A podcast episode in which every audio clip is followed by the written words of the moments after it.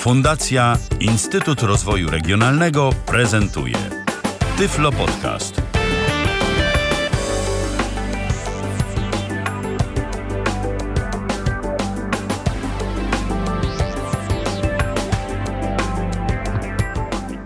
Dobry wieczór. W kolejnym wieczór. czwartkowym e, odcinku Babiego Lata. Witam serdecznie. Ala Witek. Moim gościem jest e, dziś konsultant do spraw osób niedowidzących i, niedo, i niewidomych e, Biura Studentów Niepełnosprawnych e, AGH, pan Jacek Merdalski. Witam serdecznie, dziękuję, że zechciał pan przyjąć zaproszenie do naszej audycji. Witam serdecznie, witam. E, Dziś, jak pewnie Państwo się domyślacie, będziemy rozmawiali o tym, jak wygląda studiowanie osób niedowidzących i niewidomych na uczelni technicznej, jaką jest ta Akademia Górniczo-Hutnicza. Zdecydowałam się na podjęcie tego tematu, ponieważ e, wokół możliwości studiowania mm, osób z dysfunkcją wzroku na uczelniach technicznych narosło sporo mitów. E, Chciałabym e, te mity dziś z pomocą pana Jacka obalić. Chodzi mi głównie o kwestię dostępności niektórych kierunków technicznych. E, Zawsze zachodziły obawy, że jeśli student z dysfunkcją wzroku zdecyduje się na e, studiowanie na uczelni technicznej, będą problemy z e, przeprowadzaniem ćwiczeń w warunkach laboratoryjnych, że będą problemy z odczytywaniem i zapisywaniem wzorów matematycznych, fizycznych, prowadzeniem różnego rodzaju doświadczeń, także pracą w terenie, bo i tego typu kwestie e, studiowania, e, ze studiowaniem na uczelniach technicznych się wiążą.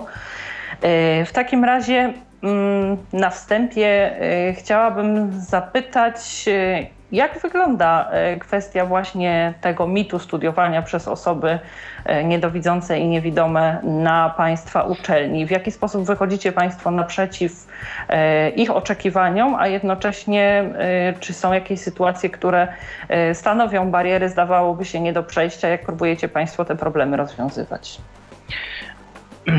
Więc tak. em, Ja bym tutaj troszeczkę poszerzył ten temat, szczerze mówiąc. E, Mianowicie, bo tutaj mm, pani mówiła o, o obawach.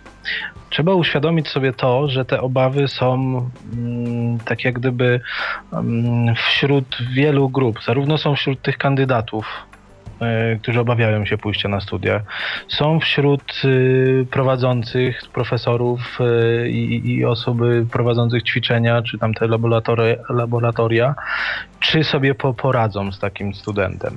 E, Są wśród y, rodziców tych kandydatów, E, wśród, y, myślę również wśród nauczycieli w szkołach średnich, do których uczęszczali. Także tutaj ja bym potraktował ten temat troszeczkę szerzej. Natomiast to, co, na co może liczyć taki kandydat, student u nas e, z wadą wzroku, to po pierwsze, i myślę, że tutaj no, tak, taką mamy politykę, to jest indywidualne podejście do, do każdej sprawy.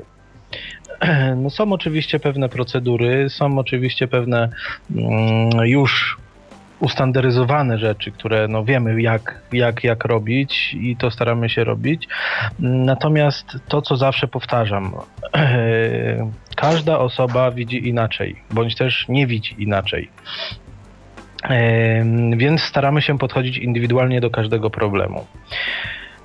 I to według nas daje szansę rozwiązania, ponieważ e, nie można tak jak gdyby mm, powiedzieć, że sposób rozwiązania jakiejś sprawy czy, czy problemu z, y, mm, dajmy na to, z y, przedmiotu geologia, czy problemu z zaliczeniem, czy też opanowaniem wiedzy jest y, zupełnie inny jak z przedmiotu matematyka, zupełnie inny jak z przedmiotu chemia, zupełnie inny jak z przedmiotu humanistycznego, typu jakaś e, marketing czy, czy, czy zarządzanie.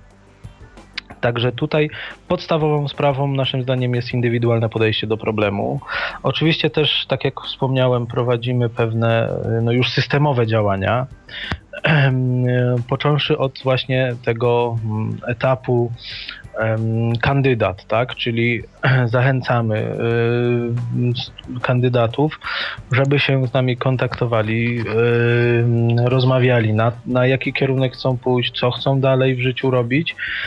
I tutaj na tym etapie klucz sprawy jest taki, żeby wspólnie zastanowić się, czy dany kierunek jest faktycznie fajny dla danej osoby, zarówno pod kątem ich tej osoby zainteresowań, jak i możliwości, prawda?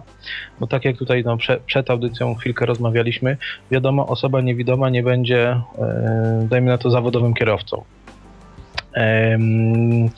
I tu staramy się właśnie działać w tym kierunku, żeby ta przyszła ścieżka kariery zawodowej, no bo po co są studia? No po to, żeby budować swój kapitał zawodowy.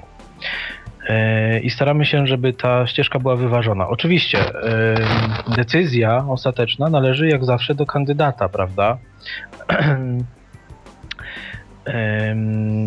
Więc, więc, więc y, no, to jest na etapie tak jak gdyby kandydata. Na etapie studenta w każdej chwili mm, dany student może przyjść do biura, może napisać maila, może na zadzwonić, jakąś zupełnie inną formę kontaktu wybrać. I w każdej danej sprawie będziemy starać się pomóc. Myślę, że tutaj sobie porozmawiamy później e, na temat szczegółów oferty kierowanej przez uczelnię, ponieważ no, na uczelni od 2001 e, roku działa takie biuro właśnie do spraw osób niepełnosprawnych. Mm, no i przez ten czas pewne, pewne te procedury, pewne już standardowe rzeczy udało nam się wypracować. Myślę, że sobie tu porozmawiamy mm, później. Natomiast yy, chciałbym zwrócić właśnie uwagę na to, po co są studia. Czyli również zajmujemy się kwestią tej e, przejścia z uczelni na rynek pracy. Wiadomo, jest to e, trudne przejście, ponieważ e, po pierwsze, no, rynek pracy jest taki, jaki jest, ale nie można tylko narzekać, trzeba wziąć sprawy w swoje ręce, więc prowadzimy różnego rodzaju projekty prozawodowe gdzie studenci mogą naprawdę mocno, mocno, mocno podnieść swoje kwalifikacje, zarówno twarde, jak i miękkie pójść sobie na fajne szkolenia, pójść pojeździć na konferencje e, branżowe. Na przykład jak jest jakiś student który już jest na ostatnich latach, chce być projektantem, no wiadomo, na rozmowie kwalifikacyjnej i potrzebne są dokumenty i wiemy, im więcej tych dokumentów y, aplikacyjnych jest, tym jest zazwyczaj, prawda, lepiej. Więc idzie sobie na tak, taki, no, taki kandydat do tego, żeby być projektantem na kurs AutoCADa poświadczony certyfikatem. Także tutaj też możemy, możemy, możemy mm, myślę bardziej szczegółowo porozmawiać, natomiast no tutaj tak y, ogólnie odpowiadając na to pytanie. Jasne. Przecież studia to e, nie tylko studia same w sobie. E, idziemy po to, studiować po to, żeby mm, zwiększyć swoje szanse na wymagającym rynku pracy i e, nawet jeśli uprzemy się, że ten akurat kierunek będziemy studiować, to zawsze przede wszystkim powinniśmy mieć na myśli to, czy po tych studiach w tym wybranym zawodzie, w tym wybranym kierunku nasza zawodowa kariera będzie mogła się rozwijać. To dokładnie, dokładnie. teraz spytam ogólnie może o Państwa biuro, Biuro Osób Niepełnosprawnych AGH. Y, od kiedy to biuro działa i jakie są y, Państwa priorytetowe cele i zadania?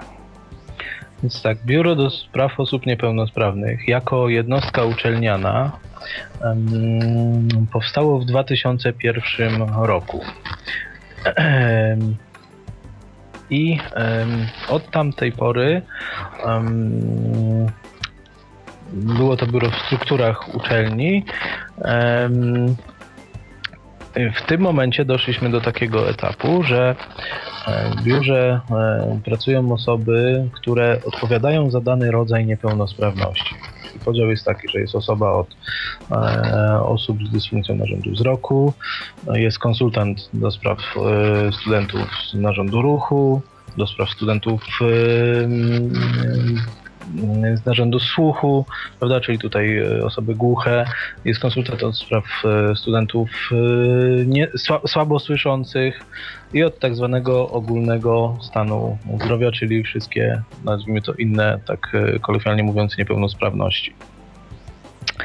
I priorytetem, priorytetem biura jest, są wszystkie kwestie związane z kształceniem ogólnie e, i szeroko rozumianym.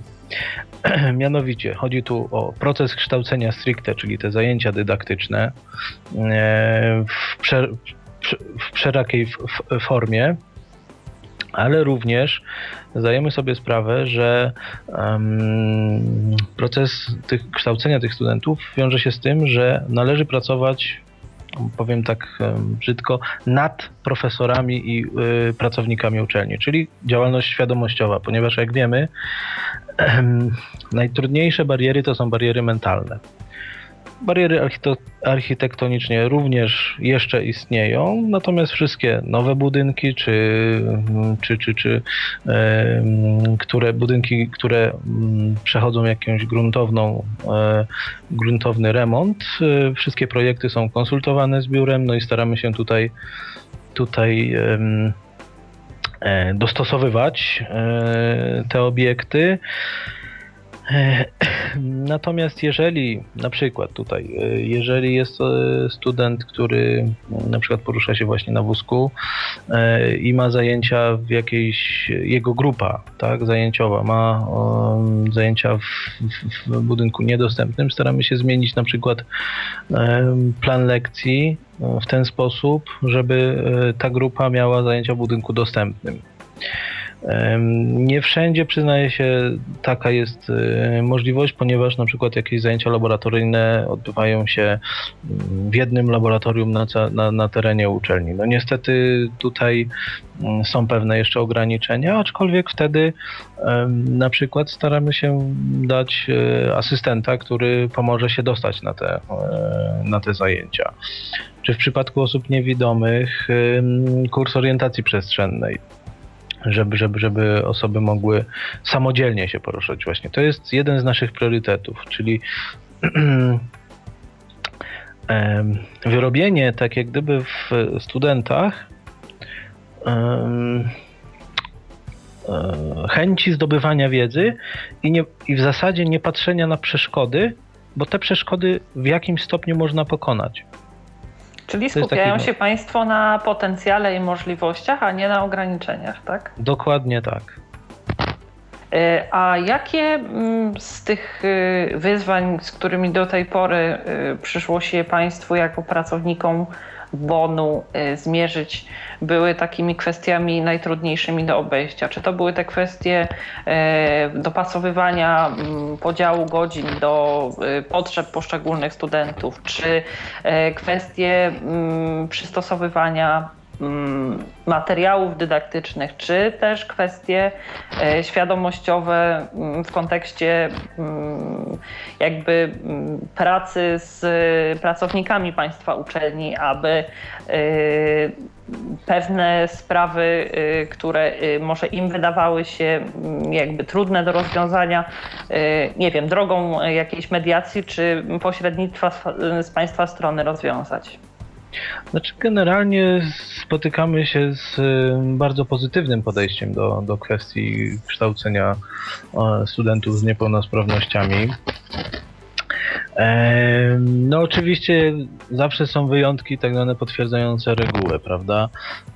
Myślę, że tutaj e, jednak największe te problemy są te bariery mentalne. I tu nie chodzi stricte mi o powiedzmy jakiegoś tam prowadzącego zajęcia, który na przykład e, nie chce pozwolić na nagrywanie e, wykładów, tak? Bo to prędzej czy później jednak się tego człowieka przekona, że to, to nie jest nic naprzeciwko robione je, jemu, tylko no po coś to jest w zupełnie innym, w innym celu, prawda? I ma to inny wydźwięk. Także to mm, to się powoli też udaje, udaje wdrażać.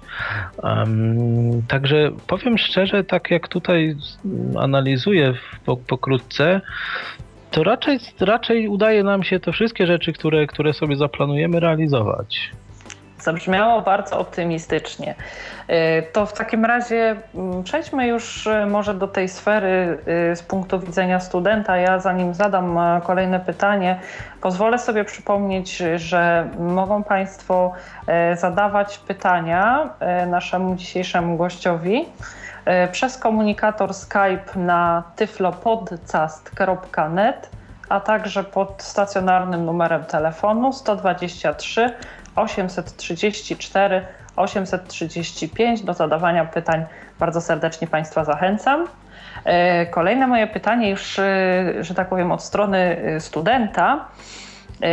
Załóżmy, że rozważam studiowanie na Państwa uczelni. Od czego powinnam zacząć przygotowania, tak abym miała pewność, że uda mi się podjąć właściwą decyzję co do wyboru kierunku, y, uzgodnić y, wszystkie kwestie związane z y, moją niepełnosprawnością w kontekście studiowania, a także w pełni poinformować Państwa co do swoich ograniczeń i specjalnych potrzeb. Mhm, nie rozumiem. Po pierwsze, no, trzeba się przyłożyć do nauki, żeby jak najlepiej znać maturę to już powiedzmy taki, no, tak jak wszyscy studenci, tak, czy tam kandydaci. Ponieważ jak wiemy w tym momencie system nauczania jest taki, że wyniki z matury no, są przepustką, bądź też nie na mury uczelni e, wyższej. Przyznam szczerze, że to też jest pewien problem, że jednak wyniki e, matur osiągane przez kandydatów są troszeczkę e, słabe. Mają ludzie problem z dostaniem się na ten tak zwany wymarzony kierunek studiów, ponieważ no, matura nie za bardzo poszła. E, przepraszam, ja chciałabym tylko doprecyzować, tak? E, mówiąc, że te wyniki są słabe. Ma Pan na myśli ogół kandydatów zgłaszających się na Państwa uczelnie, czy mówi Pan o tym w kontekście kandydatów niepełnosprawnych? Powiem szczerze, że głównie chodzi mi tutaj o kandydatów z niepełnosprawnością. Rozumiem. to jest pewien problem. Mianowicie mm, uczelnia nasza mm, jest dość renomowaną uczelnią i nie można e, tak jak gdyby dostać się na każdy kierunek, który się tylko chce. No trzeba mieć jednak ten ten wynik matury dość, e, dość dobry. Oczywiście na, na, na, nie na wszystkie kierunki, ponieważ no, są też kierunki, które, które no, są mniej oblegane, że się tak wyrażę. Natomiast jeśli chodzi tutaj o naszą kwestię, czyli o tą niepełnosprawność, po pierwsze, po pierwsze taki kandydat powinien skontaktować się tutaj u nas z biurem, ponieważ jest tak, że na uczelni pracuje ileś tam osób. E, w biurze pracuje powiedzmy kilka osób, które na danych niepełnosprawnościach się znają. Nie możemy wymagać, żeby e, cała, ca, ca, cały, tak jak gdyby mm, e, wszyscy pracownicy uczelni mieli konkretną wiedzę, konkretne e, umiejętności, jak z studentami z niepełnosprawnościami pracować, więc najlepiej po prostu udać się tutaj do nas do biura, najlepiej wziąć ze sobą kserokopię orzeczenia, E, oczywiście można wcześniej zadzwonić, napisać maila, umówić się na jakiś konkretny termin. no i wtedy sobie usiądziemy, przegadamy sprawę, gdzie są ograniczenia, jak to wyglądało do tej pory, jakie rozwiązania były stosowane w tej szkole średniej, co możemy zaoferować. E, przegadamy pod kątem tego kierunku, przy, przy, e, przyszłej pracy po tym kierunku. Także powiemy również, e, jakie jakie są możliwości wsparcia właśnie, czyli ta oferta edukacyjna wychodzimy z założenia, że um, o, nie można nie można zwalniać z jakiejś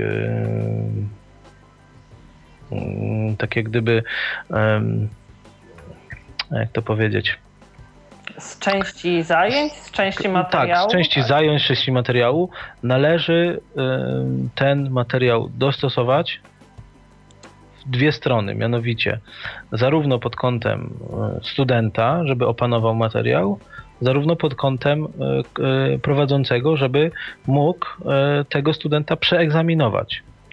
Ponieważ wiemy, że prowadzący na przykład nie nauczy się języka, alfabetu, przepraszam, Braille'a, no więc musowo to zrobić w, tak jak gdyby dwutorowo.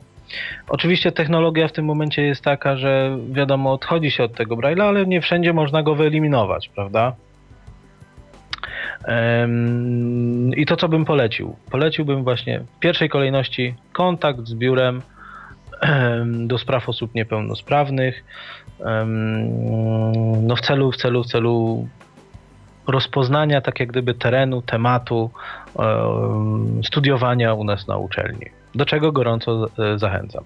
Czy Państwo prowadzicie również e, w trakcie tego, tej wstępnej rozmowy e, taki, oczywiście bardzo wstępny, rodzaj poradnictwa zawodowego? Jeśli na przykład okazuje się, że student na danym kierunku nie będzie w stanie opanować części materiału albo nie będzie w stanie sprostać Y, ćwiczeniom, które y, zakres y, studiowania danego kierunku obejmuje.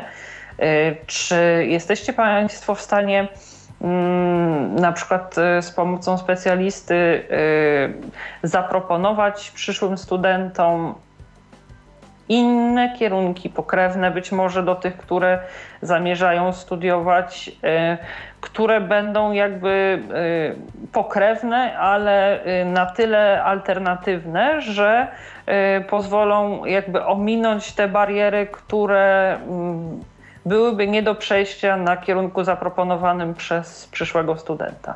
Tak, jak najbardziej. Jest to standardowe działanie, ponieważ no, zdajemy sobie sprawę i wiemy, że studia to jest tylko i wyłącznie 5 lat. Po tych pięciu latach zaczyna się życie zawodowe i to jest e, tak jak gdyby e, studia są tylko e, pewnego rodzaju celem do który, który musowo osiągnąć, żeby w przyszłości się spełniać, prawda? Zawodowo, prywatnie i tak dalej. Rozumiem. To jest standardowe działanie.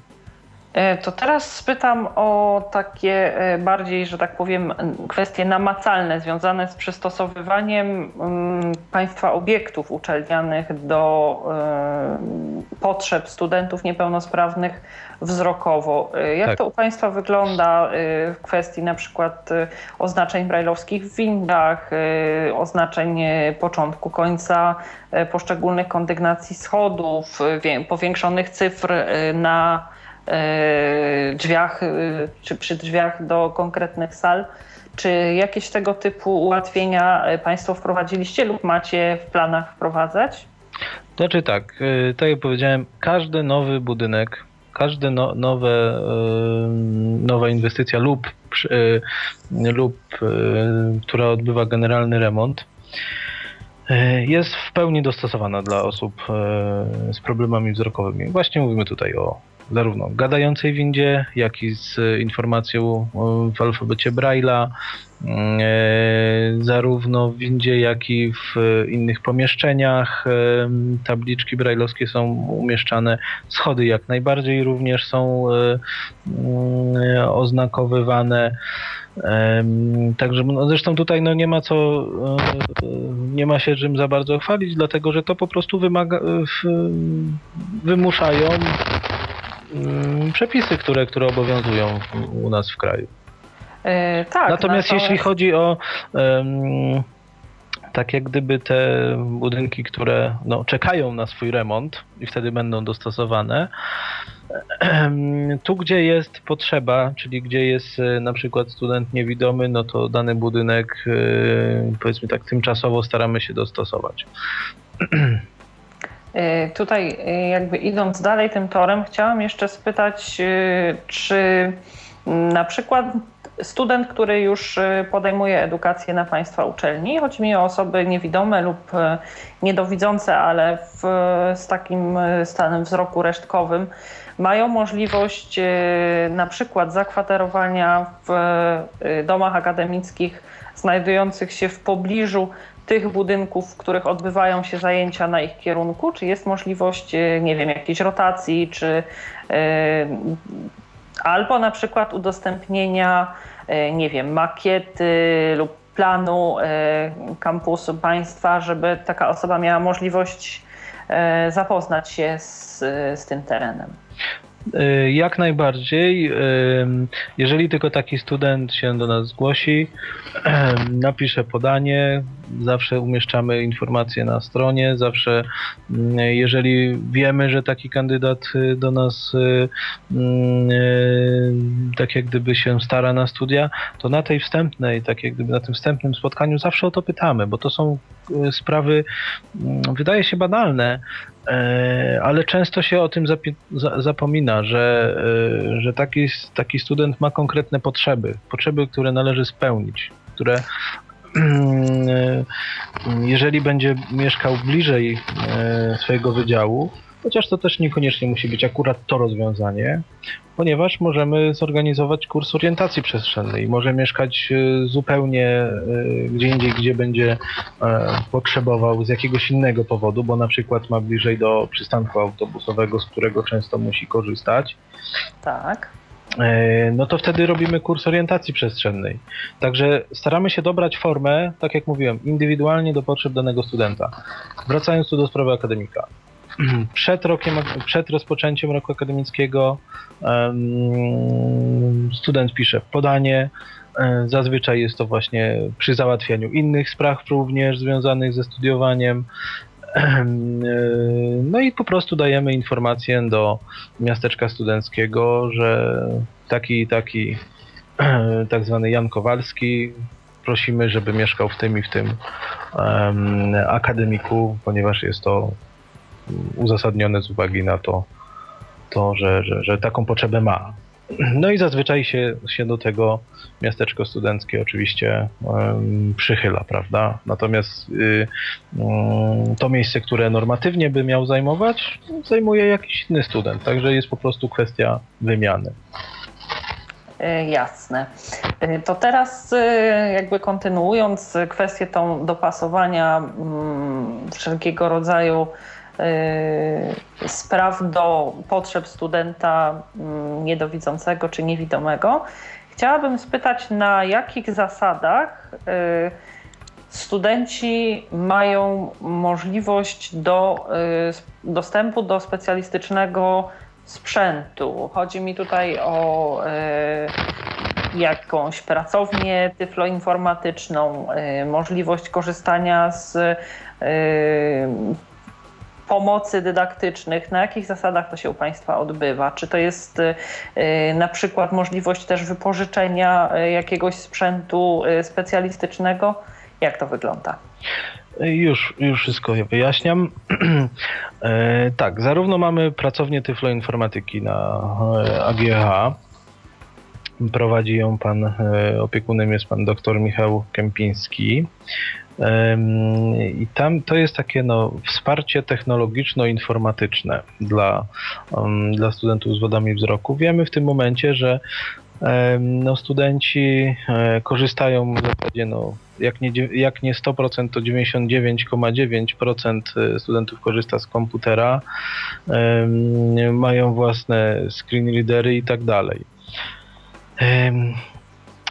E, oczywiście u nas w biurze, oprócz tej pracowni informatycznej, która mieści się właśnie w Uczelnianym Centrum Informatyki, w biurze u nas student może wypożyczyć sprzęt mm, taki no, edukacyjno-rehabilitacyjny, e, począwszy od y, dyktafonów, y, kończywszy na y, monitorach brajlowskich, czyli tych zwanych linijkach, prawda? I e, jeżeli jakiegoś sprzętu nie mamy, który studentowi danemu jest potrzebny, niezbędny do tego, żeby jakiś materiał opanował, e, miał te tak zwane wyrównane szanse edukacyjne, to taki sprzęt zostaje zakupiony i wypożyczany temu studentowi. No oczywiście trzeba spełnić pewne formalności, czyli przyjść do biura, e, napisać e, podanie tak, w tej sprawie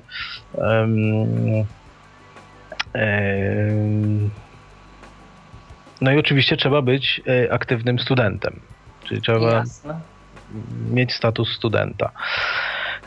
Wypożyczamy taki sprzęt na okres od chwili, kiedy jest potrzebny, do chwili zakończenia studiów, bądź też krótszy, jeżeli student już nie potrzebuje.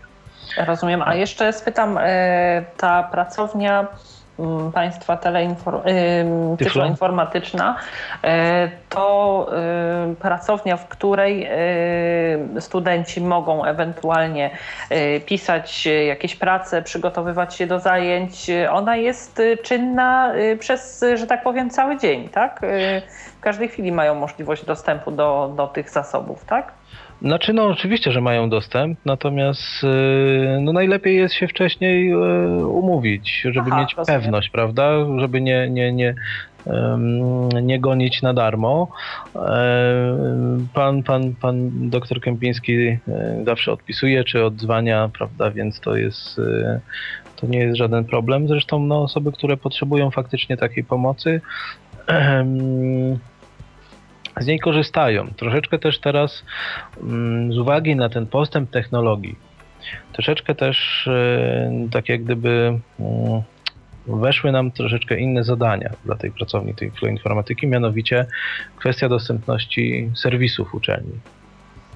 Tak. Pod kątem osób mm, niepełnosprawnych, głównie niewidomych, słabowidzących.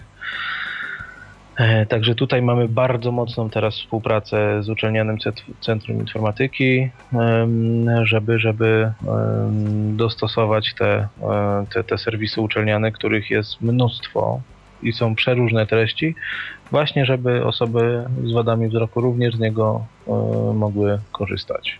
Chciałam e, o to zapytać później, ale jeśli już jesteśmy przy tym temacie, e, jakiego e, rodzaju mm, starania Państwo mm, podejmujecie? To jest czytelność tych serwisów dla screen readerów, dopasowanie właściwych kontrastów pod kątem użytkowników niedowidzących.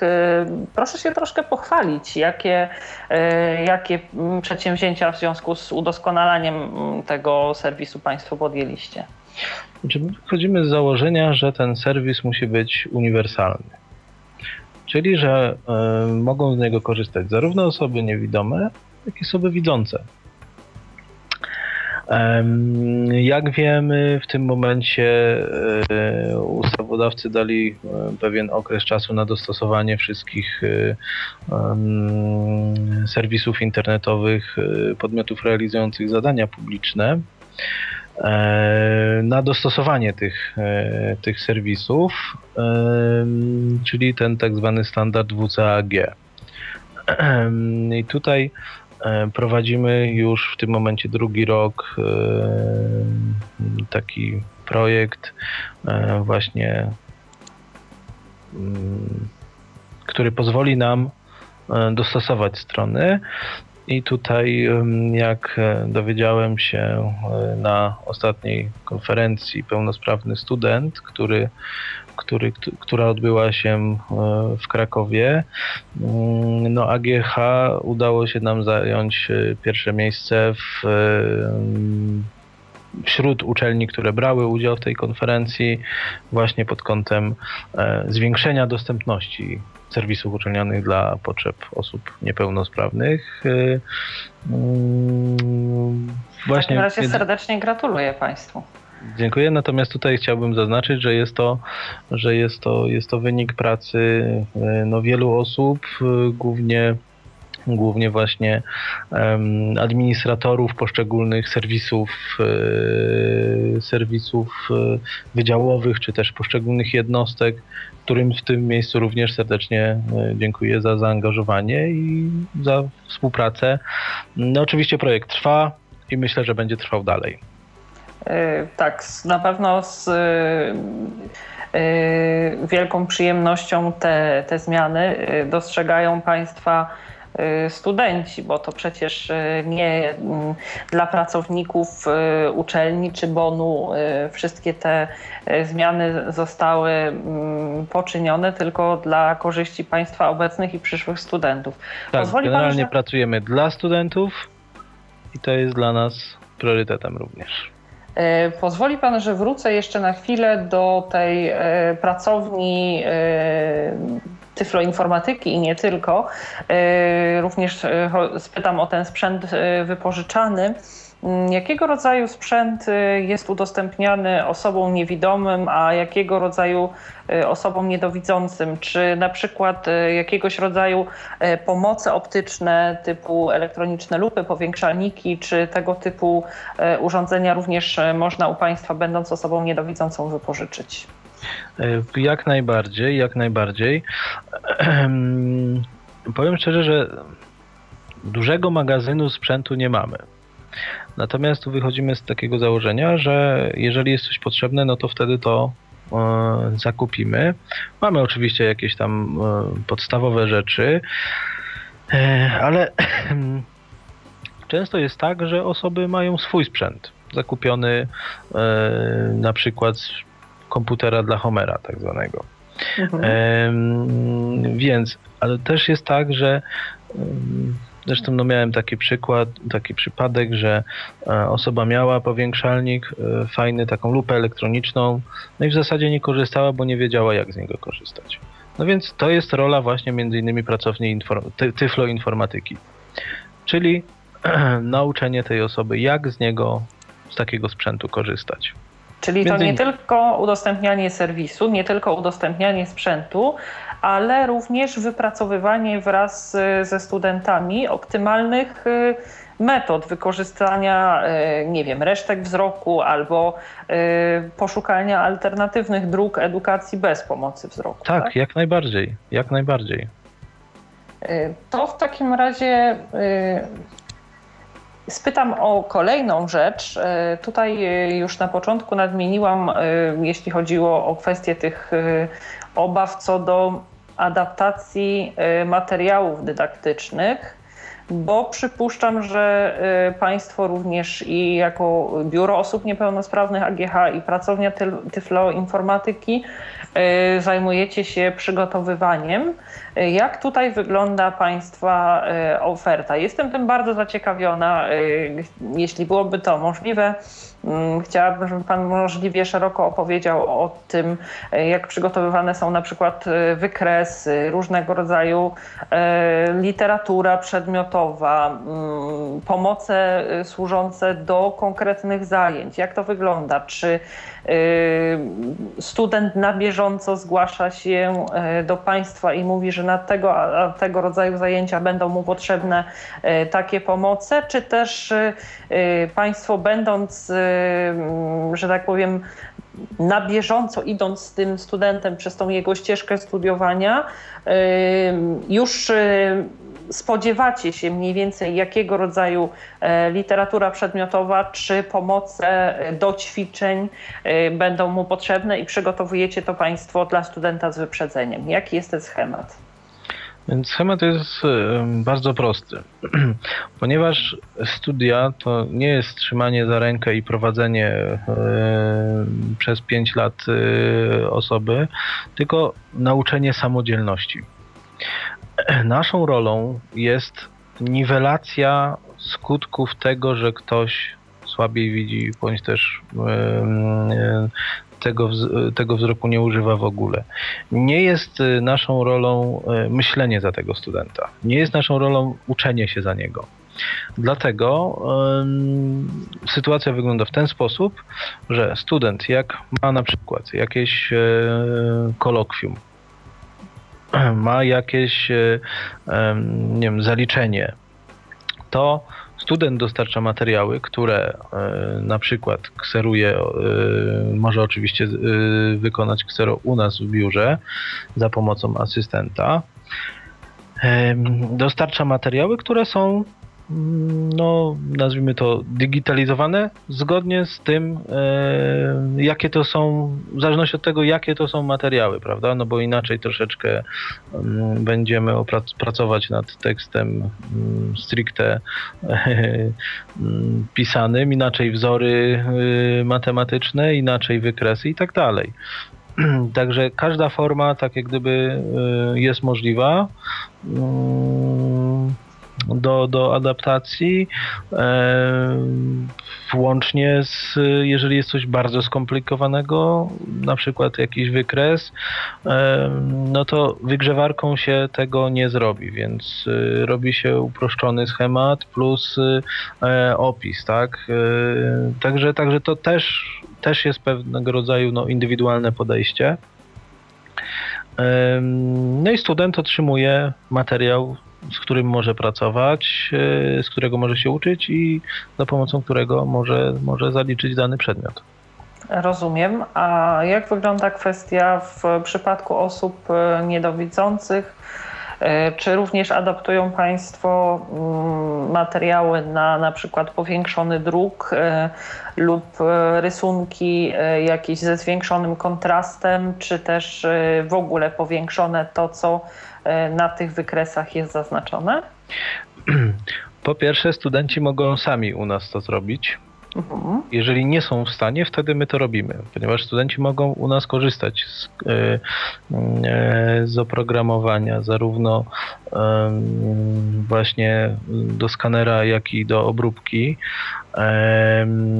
Mogą u nas korzystać z, ksera do, e, również do formatu A3 kolorowego, oczywiście nieodpłatnie. E, natomiast jeżeli jest coś potrzebne właśnie tego typu, co tutaj pani mówiła, czyli zmiana kontrastu czy coś w tym stylu, również coś takiego jesteśmy w stanie zrobić. Rozumiem. Wszystko A... zależy od tego, co jest potrzebne. Czy zdarzają się również e, u Państwa takie sytuacje, że e, na przykład pracownik Państwa uczelni prowadzący ćwiczenia, przygotowując zadanie konkretne do wykonania w ramach na przykład jakiegoś kolokwium zaliczeniowego czy też egzaminu, y, mając świadomość tego, że ma y, w grupie studentów, która do tego egzaminu czy kolokwium będzie podchodziła osobę niewidomą czy niedowidzącą, zgłasza się do, z prośbą o przygotowanie tak jakby tego tego testu, tych, tych pytań, które, znaczy nie chodzi mi oczywiście o formę pisemną, tylko tego, co ma stanowić pomoc, jakby y, gdzie mm, dla innych studentów przygotowuje powiedzmy y, pełnosprawnych, tak? Jakąś prezentację czy wykres i na podstawie tego y, mają jakiś tam egzamin zdawać czy zaliczać kolokwium. Czy pracownicy również zgłaszają się do Państwa z prośbą o przygotowanie tych zadań, o tak może to nazwijmy, dla osób niedowidzących czy niewidomych? Tak, ta świadomość wśród pracowników jest coraz większa i mhm. często właśnie e, takie, takie prośby są, no więc są one realizowane na bieżąco. Rozumiem. W takim razie e, teraz e, może zrobimy sobie chwileczkę przerwy e, do naszej rozmowy z konsultantem Biura Osób Niepełnosprawnych do spraw studentów niedowidzących i niewidomych panem Jackiem Merdalskim wrócimy za chwilę, a ja przypomnę Państwu, że mogą Państwo zadawać pytania naszemu gościowi przez komunikator Skype na tyflopodcast.net, a także y, przez y, numer stacjonarny 123 834 835. Do naszej rozmowy wrócimy po krótkiej przerwie. To jest Tyflo Podcast. Pierwszy polski podcast dla niewidomych i słabowidzących. Y, po przerwie wracamy do naszej rozmowy mm, na temat y, możliwości, y, jakie stwarza mm, biuro osób niepełnosprawnych AGH studentom y, możliwości y, studiowania w bardziej dogodnej, przyjaznej formie. Chodzi oczywiście o studentów niedowidzących i niewidomych. To teraz przejdźmy może do kwestii związanych z samym odbywaniem, że tak powiem, zajęć. Czy u Państwa student ma możliwość skorzystania z indywidualnej organizacji studiów, y, z zajęć alternatywnych na niektórych kierunkach, lub czy na przykład może liczyć na pomoc y, asystenta w trakcie zajęć? Tak, jak najbardziej. Ja bym tutaj powiedział, że to nie tyle biuro stwarza takie możliwości, co uczelnia jako taka.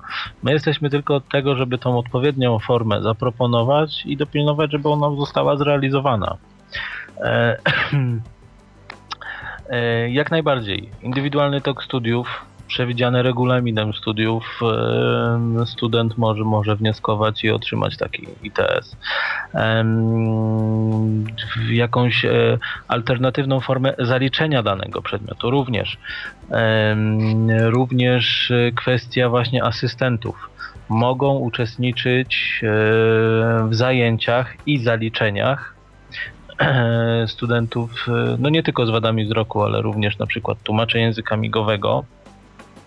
No są pewnego rodzaju obwarowania, że taki, taki asystent czy tłumacz musi mieć zgodę prorektora do spraw y, kształcenia, no ale to też załatwiamy, prawda? Przepraszam. Y, uważamy, że nie jest problemem to, że ktoś y, potrzebuje pomocy. Problem jest wtedy, kiedy ta pomoc jest nieadekwatna albo nieudzielona wcale. Także e, tego rodzaju formy wsparcia również istnieją i tak jak powtarzam, są one dopasowane indywidualnie do każdej potrzeby. A jakie są u Państwa dopuszczalne formy y, zdawania egzaminów? Czy są takie kierunki lub y, takie przedmioty, y, na których student może na przykład wybierać między pisemną a ustną formą? Czy jest to załatwiane przez asystenta? Na jakiej zasadzie to wygląda, dopasowywanie tych, tych form zaliczania? Na takiej zasadzie, że patrzymy, co, co to jest za dany przedmiot konkretnie, mhm. tak? Jeżeli jest to przedmiot, w którym wiemy, że student sobie sam poradzi, nie potrzebuje pomocy asystenta, bo jest to na przykład test wielokrotnego wyboru albo jakieś e, e, nie wiem e, test polegający na tym, że uzupełnia się odpowiedzi, wtedy, wtedy jest to zazwyczaj no, samodzielna praca, tak? Natomiast jeżeli wiemy, że w danym przedmiocie, z danego przedmiotu potrzebna jest pomoc asystenta, takiego asystenta na egzamin wysyłamy. Powiem szczerze, nasi studenci są w miarę samodzielni i e, są to mm, tak jak gdyby no, sporadyczne sytuacje, że, że, że są wysyłani, aczkolwiek e, zdarzają się, bo na przykład e, nie jest się w stanie inną, tak jak gdyby metodą mm, danej wiedzy od studenta, e, mówiąc brzydko, wydobyć, tak? Czyli asystent musi jednak w czymś pomóc. Rozumiem. To teraz e, zapytam o inną formę pomocy, e, która również z punktu widzenia studentów, zwłaszcza studentów niepełnosprawnych, jest również ważna Chodzi o warianty pomocy materialnej, jakie, y, jakie AGH mm, y, udostępnia, mm, tudzież oferuje y, swoim studentom. Jak to wygląda? Państwo macie jakieś własne programy, pomagacie studentom mm, w uczestnictwie programach ogólnodostępnych typu e, student. E, na jakiej zasadzie to się u Państwa odbywa? Znaczy tak, stricte na uczelni student niepełnosprawny e, może się starać o tak zwane stypendium specjalne dla osób niepełnosprawnych. Zresztą Kto może takie... się ubiegać o to stypendium i na jakich zasadach? Każdy student niepełnosprawny mm, jest to stypendium, no nazwijmy to ustawowe, wypłacane studentowi e, na jego konto bankowe e, w zależności od tego, jakie ma dany student stopień niepełnosprawności. Czyli przypuszczam, że niezależne jest... to jest od dochodów studenta w rodzinie. Mhm. Czyli od tej strony praktycznej e, zapewne potrzebne jest wypełnienie stosownych dokumentów plus dostarczenie yy, jakichś dokumentów, aha, yy, kserokopii orzeczenia. Nie trzeba żadnych e, dokumentów lekarskich i tak dalej. Nie, nie trzeba żadnych dokumentów lekarskich. Jest wniosek, w zasadzie druk wniosku, wzór. Mhm. w swoim, tak jak gdyby, na swoim wydziale w dziekanacie socjalnym składa się taki druczek wraz z, kserą, z, kserokopią orzeczenia, które jest załącznikiem do druczku. No i takie, takie stypendium jest przyznawane z definicji. No chyba, że w trakcie na przykład semestru danemu studentowi się skończy ważność orzeczenia, no wtedy jeżeli chce dalej otrzymywać takie stypendium, mm, musi donieść do dziekanatu E, no, aktualny dokument, prawda? Także to jest niezależne od dochodów, zależne tylko i wyłącznie od stopnia niepełnosprawności. Rozumiem. A pozostałe formy? To znaczy tak, studenci mogą starać się, jeśli chodzi o takie no, wsparcie stricte finansowe na uczelni, to tak jak każdy inny e, student, i tu już jest zależne od e, dochodów, prawda, stypendium socjalne. E, oczywiście mogą się starać o stypendium naukowe, prawda? No, to są no, tak zwane e, e, nie wynikające z niepełnosprawności, tylko no, z tego, że się jest studentem i ma się określone wyniki. E, jeśli chodzi o tutaj pani wspomniała o nazwijmy takich no, pozauczelnianych źródłach finansowania tak. nauki. Jak był jeszcze program Student i Student 2, bo w tym momencie, jak pani wie, on już nie istnieje, w troszeczkę innej formie jest. Tak, przejęły samorządy. Tak, aktywny samorząd, więc my zawsze wysyłaliśmy, przypominaliśmy wszystkim studentom, który, którzy no, korzystają z naszej oferty, prawda, których, z którymi mamy kontakt, że słuchajcie, zbliża się e, termin składania wniosków trzeba złożyć taki i taki wniosek, takie i takie załączniki, gdzie ten wniosek i tak dalej. Jeżeli ktoś przychodził, miał problem z wypełnieniem tego e, wniosku, pomagaliśmy. Um, tak jak gdyby na, e, wypełnić wniosek dany. Um, także ta, to, to, to, taką rolę tutaj widzimy. Nie składamy za studentów, bo to jest tak jak gdyby no ich, ich ich sprawa, czy chcą się starać, czy nie, prawda? Mm, no podobnie jest teraz z tym aktywnym samorządem. Również, również y, przypominamy, informujemy, że mają możliwość skorzystania. Oczywiście, jeżeli chcą skorzystać, no to skorzystają. Jeżeli nie, no to, to nie korzystają, ale wiemy, że chcą korzystać. Jasne.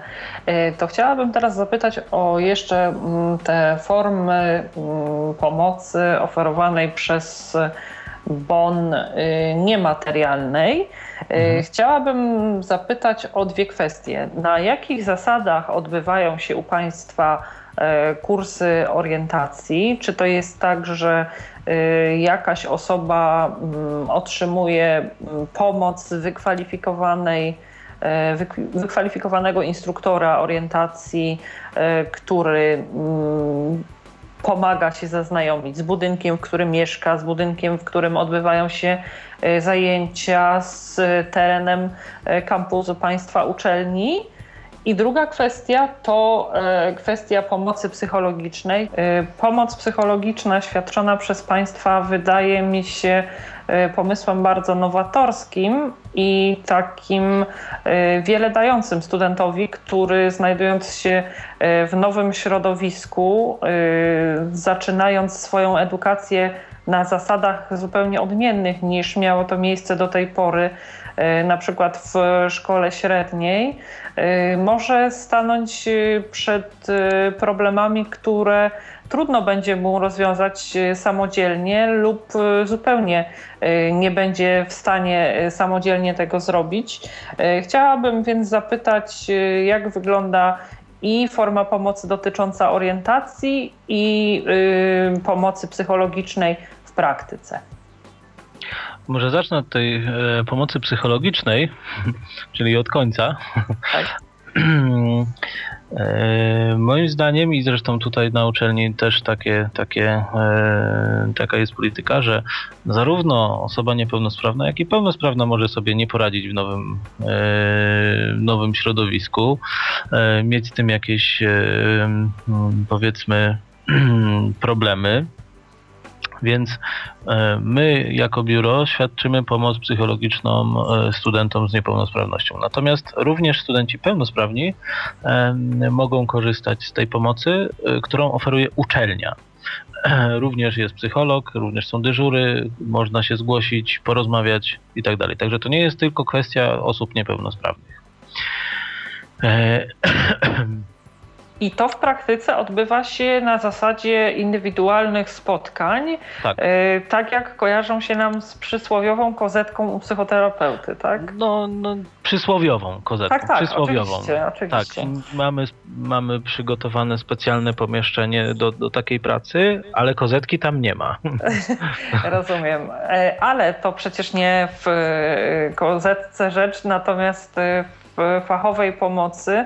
Y, ja oczywiście zdaję sobie sprawę, że nie tylko studenci niepełnosprawni y, z trudem mogą się odnajdywać w nowym środowisku. Y, chodziło mi tutaj też o problem tego, że część studentów nowych, którzy trafiają do państwa, była wcześniej nierzadko traktowana, mm, powiedzmy sobie, ulgowo, bo dopóki nie jesteśmy osobą dorosłą, y, rodzice chuchają i dmuchają, otoczenie też. Y, tutaj. Mm, ja to nazywam inkubator. Tak, y, i to nawet nie moje przeświadczenie, że studentom, którzy do Państwa trafiają, nagle dzieje się jakaś wielka krzywda. Może zwyczajnie chodzić o problemy z zaadaptowaniem się po prostu do nowych warunków, do tego, że pewne rzeczy yy, są do rozwiązania samodzielnie, że yy, nikt już teraz nie będzie za rączkę prowadził, yy, żadna taryfa ulgowa nie obowiązuje, bo obowiązuje pomoc, ale taryfy ulgowej nie ma w żadnym wypadku. Więc y, i oczywiście y, też kwestia akceptacji przez y, nowe środowisko osób studiujących na, na tym samym kierunku czy na tym samym wydziale. Więc myślę, że to bardzo dobry pomysł na pewno w kontekście osób niepełnosprawnych. Jeszcze mam. Znaczy ja tutaj może, tak? jeśli mogę, ta kwestia akceptacji, prawda? To jest tak, moim, moim zdaniem osobiście, że jeżeli osoba chce się zaadoptować i chce być akceptowana, po pierwsze musi akceptować tą swoją niepełnosprawność, żeby zaakceptowali ją inni. Tak mi się wydaje. No ja, y, ja patrzę również po sobie, ponieważ też, też, też jestem osobą niepełnosprawną i tak mi się wydaje, że jeżeli my zaakceptujemy swój problem, to e, inni też go zaakceptują. I być może właśnie z tą pomocą psychologiczną łatwiej będzie nam e, zrobić to, jeśli nie uporaliśmy się z tym do tej pory, prawda? Dokładnie, dokładnie. E, a w kwestiach tej orientacji, jak wyglądają te zajęcia? To jest jakaś określona liczba godzin, która przysługuje danemu studentowi, czy w momencie, kiedy instruktor i student dochodzą do wniosku, że student dalej już sobie sam poradzi, że na tyle opanował wszystkie te trudne miejsca e, na trasie, czy jakieś e, kwestie związane z docieraniem do sal konkretnych ten, ten jakby mm, limit zostaje wyczerpany zajęć i, i y, kurs orientacji się kończy. Znaczy, nie ma czegoś takiego jak limit. Znaczy, no jest, wiadomo, że nie może być to nieskończoność. Mhm. Mm, y, wygląda to w ten sposób, że ustalamy sobie ze studentem i y, z trenerem orientacji przestrzennej, jakie miejsca ten student powinien e, znać, czyli gdzie się samodzielnie dostać. Planujemy jakąś tam liczbę godzin na e, poznanie tych tras, poznanie punktów i tak dalej. Natomiast jeżeli zobaczymy, że jest to niewystarczająca liczba godzin i faktycznie tak jest, bo czegoś tam nie przewidzieliśmy, czy, czy coś w tym stylu, oczywiście tych godzin jest możliwość zwiększenia. Natomiast wiemy, że jak przychodzi taki student na, na uczelnię, to w pierwszym roku ma zajęcia w jakimś budynku, a w drugim roku czy na drugim semestrze już w innych budynkach, więc możemy powtórzyć, prawda? Nie jest tak, że e, robimy teren całej uczelni, każdy za kamarek, bo to się mija z celem. Pewnie. Tylko to, co faktycznie jest potrzebne. Wiadomo, no są takie sztandarowe rzeczy, prawda? Typu właśnie kwestia poruszania się po akademiku, kwestia e, biblioteki, gdzie się znajduje i po bibliotece, kwestia swojego wydziału, jakichś e, działów, gdzie będzie potrzebował na pewno pójść, bo na przykład będzie potrzebował wykupić ubezpieczenie, czyli potrzebuje pójść do e, samorządu studentów, prawda? No więc tego typu, tego typu instytucje, gdzie wiemy, że student będzie potrzebował pójść, staramy się zrealizować na początku. Natomiast przy następnych e, semestrach, jeżeli student potrzebuje, na przykład się nie nauczył w przeciągu tego roku, no to są realizowane później. Takie Rozumiem. jest przynajmniej założenie i taki jest plan. Często jest tak, że student sam się po prostu nauczył, bo z kolegami gdzieś poszedł, bo, bo, bo no po prostu już wie więcej, wie jak się po terenie uczelni poruszać, prawda? Rozumiem. Y, to już tak y, kończąc, może odejdźmy od tych takich tematów stricte związanych z edukacją i z przystosowywaniem wszelkiego rodzaju udogodnień, to znaczy z świadczeniem różnego rodzaju mm, pomocy.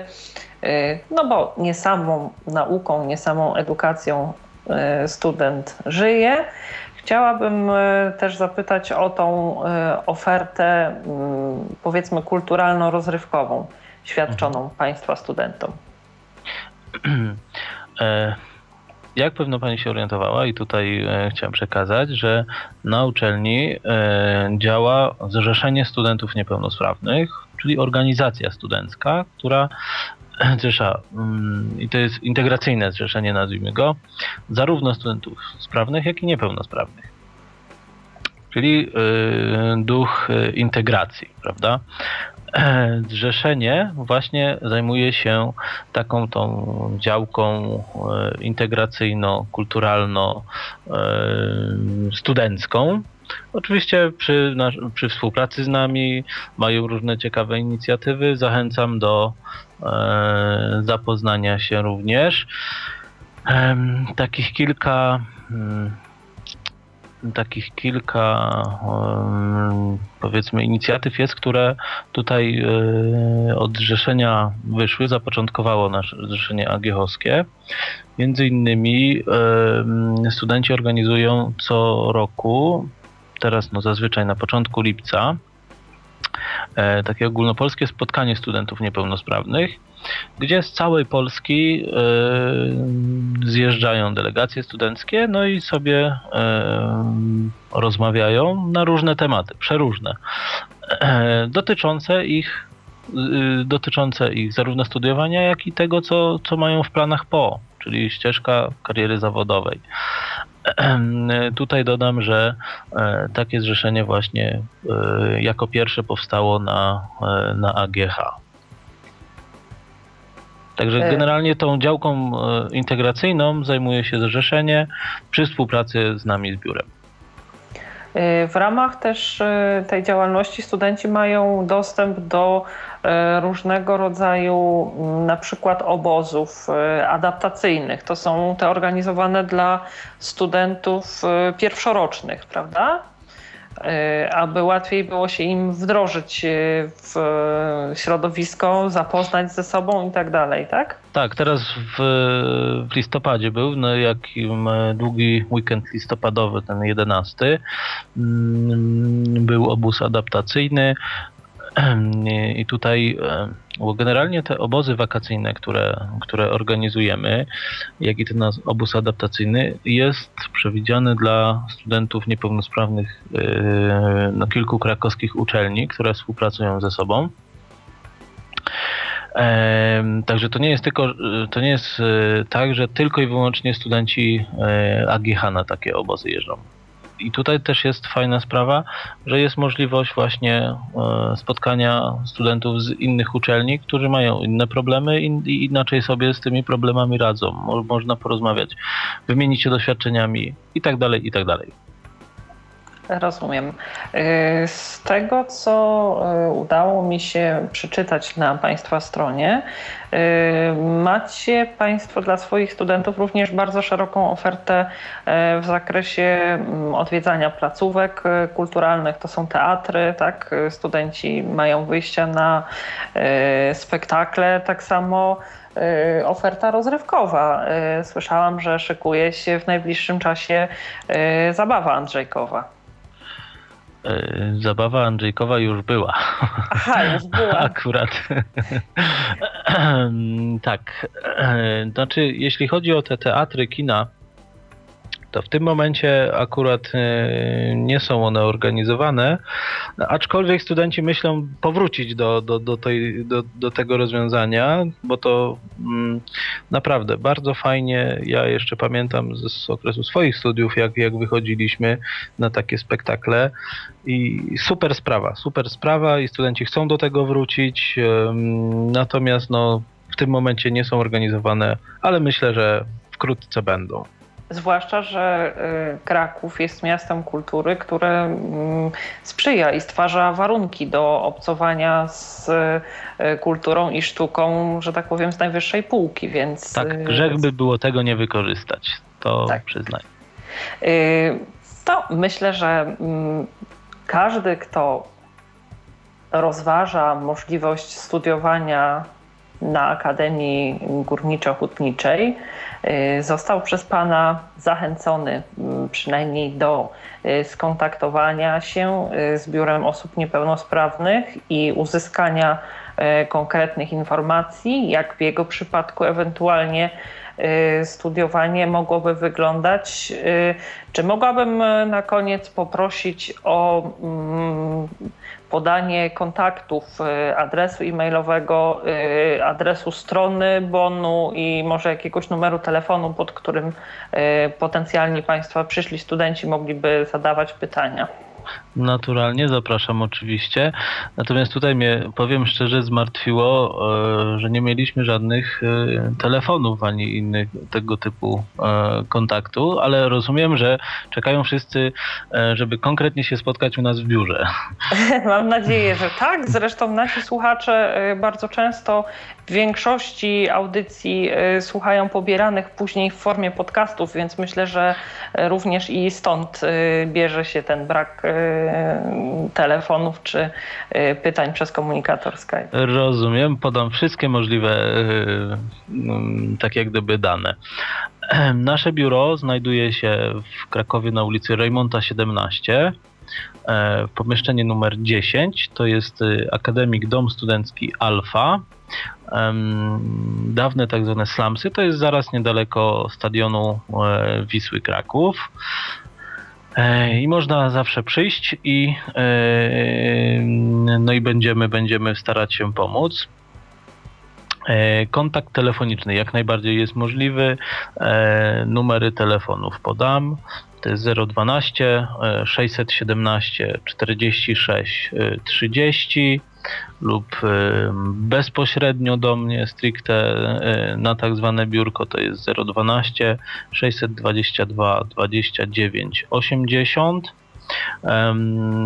Mailowo jak najbardziej można. E, prosty adres bon.agh.edu.pl lub e, do mnie mail jacek.merdalski